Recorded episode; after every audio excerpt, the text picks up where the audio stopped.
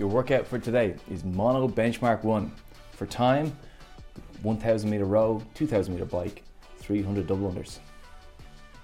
It's a lot of fitness. A lot of fitness. Yeah, that's a good way of putting it. What's mono? Monostructural, it basically means a single energy system is being used, not multiple, which basically means, it usually refers to just cardio. Yeah. So cardiovascular fitness. Um, so it's our ability to really just move blood around the body efficiently so that we can keep the energy supplied to the muscles so we can keep working. Uh, so it's not meant to get very localized, like one Yeah. muscle starts to burn and give up. The whole system has to just keep working. And why do you want to test this one?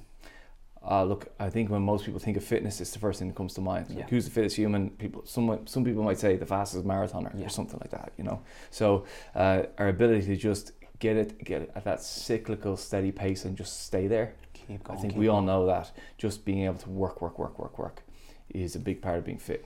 Yeah. Plus, I mean, like with our goals, we have to think cardiovascular health is such a giant component of health. Um, it's a giant component of our longevity. So uh, having this as one of the central tests means that we know that we're always preparing for this type of a workout to improve it. So therefore, we're looking after our cardiovascular health Yeah. in the long term. So it's that it's that important piece of fitness. Fitter people are just generally more useful as well, aren't they? Like you can be strong but unfit, and you're only useful for Yeah, you're strong. You're very useful for a while, yeah, yeah, yeah, but the fit people are useful for for for ages. yeah, exactly. Um, thinking about this one, how do you like, how do you approach this? I can't remember doing this last time, but I have a score. right? It's it's a real pacing test. Yeah, I think if you're going to improve this over time, there's a few different ways to do it. One of them, the easiest way, I think, is to get your double unders better. So a lot of people will just snag a lot of Yeah. double unders. If you get better at that skill, there's an easy win there because you can just just match your row and bike time and get off and just snag less. Yeah. You could also get your double unders a bit more enduring, so your bounce is better, your row speed is better, and the muscles that just help you move through double unders just get more endurance. Yeah. I think the row and the bike then it's largely around pacing, and just as important it is to be able to move for a long time, it's knowing what pace you can sustain for a long time yeah, knowing your body. So every time I would do a rowing or bike workout, I'd be trying to take on data more than Yeah. everything, any other thing. There's data on your screen. There's your RPM or st- strokes per minute. There's your actual 500 meter splits. There's um, how your body feels, your damper settings. There's loads of things to get to know. Mm. And the better you know yourself, the better you can set yourself up here for optimal pace. yeah, So um, I would say we know we've done recently a good bit of work on we did drag factor, damper setting, and we did that at different strokes per minute. Yeah. So getting to know what your optimal damper setting matched with what strokes per minute you're comfortable sitting at is a really good place to yeah. start. That'll help you cruise through that one thousand then, wouldn't it?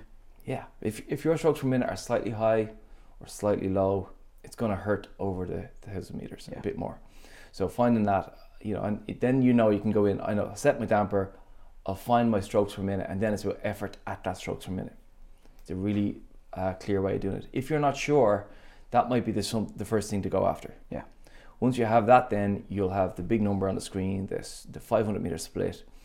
That's like what pace is my threshold pace for this distance? Yeah. What's what's the number I can sit at without dropping off? And then similar for the bike. Just finding a rhythm and working through it at a consistent pace. Then.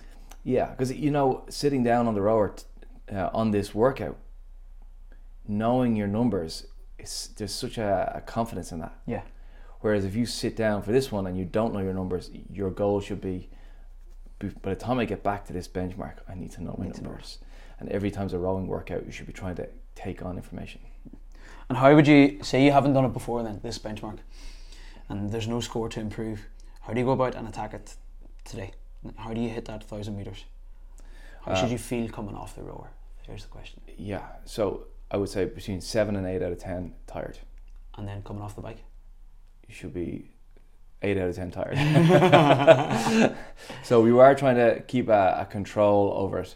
Um, you know that you're like when you get off the bike, your legs are full of blood. so it's going to make the double unders a bit harder. Yeah. But that will cycle out after a while. Like your blood will flow will normalize Yeah. again. Um, so I think you can afford to push the bike a bit more.